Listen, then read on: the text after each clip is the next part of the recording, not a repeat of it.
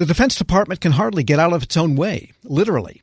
A multi-billion dollar contract for the movement of relocated service members' household goods was recently thrown out after a protest to the Government Accountability Office. For why and what's at stake, Federal News Network's Jared Serbu. Jared, this whole contract was a long time in making. This seems like a major setback. Yeah, we, we knew we knew that there was a decision by G A O that basically overturned this award a couple of weeks ago. But last week we got the, the detailed rationale, most of the rationale, I should say. These these decision documents from the Government Accountability Office were heavily redacted to remove procurement-sensitive information and competitive information. But they do show the, the extent to which Transcom really erred gravely in the award of this contract. G A O found that they they made errors in, in no less than five areas. They, they made mistakes on the responsibility determination for the winning contractor, the conduct of discussions, the conduct and documentation of oral presentations, and the evaluation of technical capability proposals and the best value trade-off analysis. All the things that typically the, the, the sort of spaghetti that gets thrown against the wall in, in most protests, but G A O usually declines to intervene in those cases. In this case, they did in several instances beyond just the question of whether A R C, the winning bidder in this case, which we've talked about many times before, was eligible to receive the award in the first place. So basically nothing went right, according to the G A O. There's not much left after all of that. Where does D O D go from here? We're still waiting to hear back from U S. Transportation Command about exactly the way ahead, but G A O gave them a pretty detailed roadmap for what they need to do. They they essentially said that they need to reevaluate all the bids, conduct negotiations all over again, and if they determine that American roll-on, roll-off carrier group, the winning bidder the first time around, actually deserves the award uh, still, they need to then make a new responsibility determination and take it seriously this time. Basically, one of the things that G A O found is, as far as that responsibility Responsibility determination goes is they took the company's word for it a, a little bit, a, a little bit too much, a little bit too credulous. And just to back back up a little bit to, to refresh uh, folks' memory on exactly what happened here with that responsibility determination, the protesters had alleged that A R C had failed to disclose criminal uh, a criminal history on the part of its uh, on the part of its carrier company, Wallenius Wilhelmsen A S A. The the weird explanation that they offered for this is that that A R C had actually made a mistake in the system for award management and selected the wrong parent company uh, in. in uh, the system for award management, and they, they selected Wallenius Wilhelmsen Logistics when they should have selected the other Wallenius William, Wilhelmsen. The, the claim was that these are just two companies that happen to have similar names but aren't actually directly related to each other. As we reported back this summer, on its face, that that claim is just incredibly hard to take seriously because A R C and the two Wallenius Wilhelmsen companies are all part of the same corporate entity.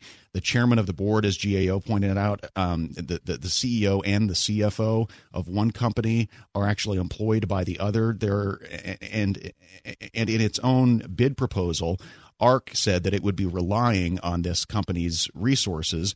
Uh, they say that on one hand, and then on the other hand, they say, um, you know, that th- this company is not critical to our bid, so you don't have to worry about any any failure to disclose corporate malfeasance, G A O. And G A O just said those two things cannot possibly be true at the same time.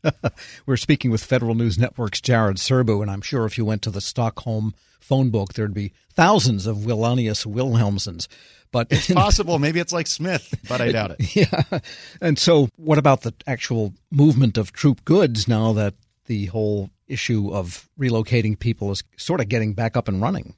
Yeah, the critical thing is whether they can get this um, th- th- this contract in place in time for the critical summer peak moving season next summer. That that seems unlikely at this point. That was that was originally the hope, but there have been multiple setbacks through bid protests. This is sort of the third time around that, that Transcom has to award this contract. They first awarded it to A R C and then pulled it back for quote-unquote corrective action, ended up not taking any corrective action at all, and then just reawarded it to A R C after finding actually that it, it, it's fine that this company didn't disclose its its corporate criminal history. So now they've got a, a third bite at the apple here, and uh, if they follow G A O's recommendations, it's going to take some time because they're going to have to reevaluate all of the bid proposals, engage in negotiations once again with all three bidders. And one of the issues that G A O pointed out in its decision is that Transcom was actually misleading to the to the losing bidders here because it told all three companies that their prices seemed too high. when in fact A R C S was the highest price of the three. So they told HomeSafe and um, Connected Global Solutions that their prices seemed too high, when in fact they were lower than the winning bidder. G A O found that that constituted misleading negotiations, and they need to not do that the next time around. I guess the bigger picture here is that the government is supposed to be trying to pursue centralized services, shared services, and a single national master contract for this kind of thing is probably more efficient than having fifty subcontracts with every allied mover franchise in the country. But on the other hand, you know, in the healthcare area, they have a couple or three major suppliers at least, which should bring the scale and efficiency without putting all their eggs in one basket. So I wonder if they're There's a feeling that the whole contracting approach could be revised.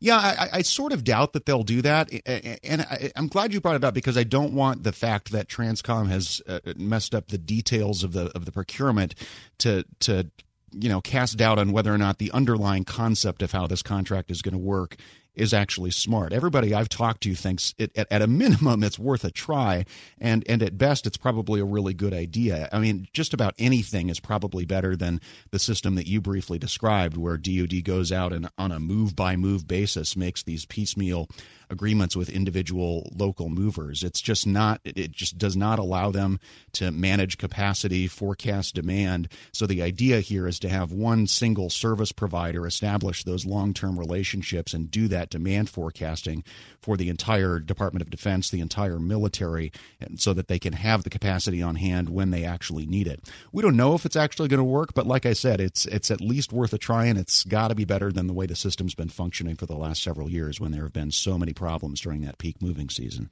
And as you also are reporting, even though G A O decisions in these matters aren't strictly legally binding, it's unlikely that Transcom would go against that decision and continue with the contract. That almost never happens. Yeah, again, we don't know, but you're absolutely right. It would be extraordinarily rare for them to not follow every single recommendation G A O issued. I went back through the last five years of bid protest reports, and there was only one instance uh, back five years ago when there was an agency who who declined to follow through with a recommendation that G A O issued on a bid protest. So it is extremely rare. It would be surprising to see it here. But uh, again, Transcom has not said what they're going to do.